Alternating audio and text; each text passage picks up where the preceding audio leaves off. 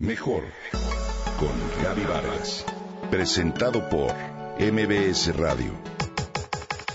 Mejor con Gaby Vargas.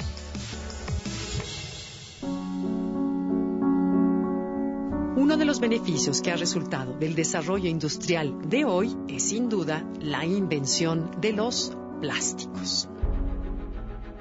Hoy en día es casi imposible pensar en nuestra vida cotidiana sin las comodidades que nos brindan los miles de utensilios y objetos fabricados con este material. Tan acostumbrados estamos a él que ya no pensamos en sus impactos negativos.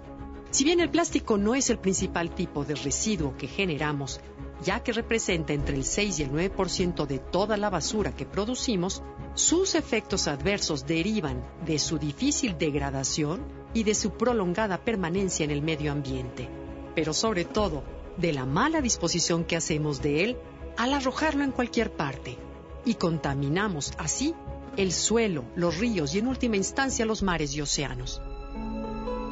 Todo el plástico que desechamos y que queda a la intemperie comienza enseguida a fragmentarse hasta alcanzar pedazos tan diminutos que pasan desapercibidos a nuestra vida, pero que siguen conservando las propiedades químicas que impiden su degradación.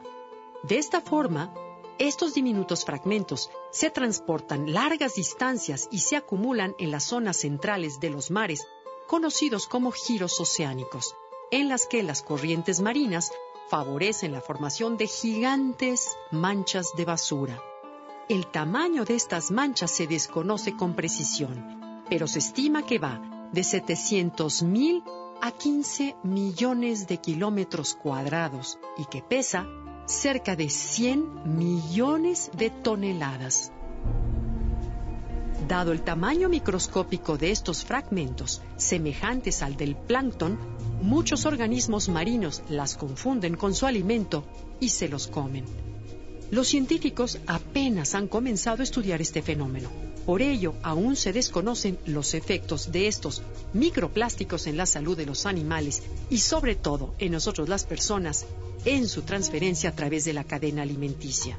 Lo que sí está claro es que se ha encontrado a muchas especies marinas comunes, como aves, peces y tortugas muertas, debido a los residuos plásticos acumulados en sus estómagos. Ante este problema, cuya solución muchos creían imposible, un joven holandés de tan solo veintiún años, llamado Boyan Slat, ha encontrado su propósito de vida y un motivo para impulsar un cambio en el mundo. Aficionado al buceo, quedó tristemente sorprendido en un viaje que realizó a Grecia, en el que encontró más bolsas plásticas en el mar que peces. Esta imagen se quedó en su mente hasta convertirse en una obsesión: limpiar los mares de basura plástica.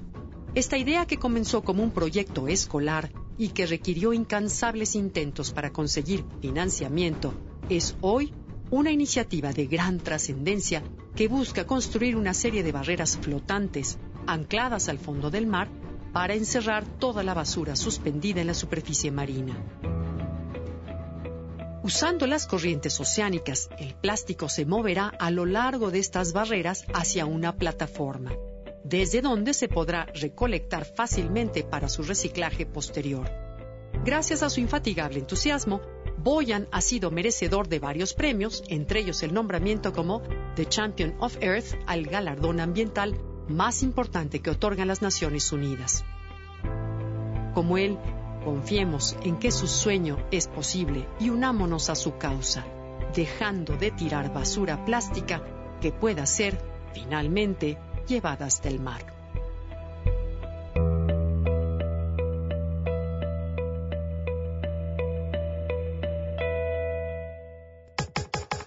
Comenta y comparte a través de Twitter. Gaby-Vargas. Gaby-Vargas. Mejor con Gaby Vargas.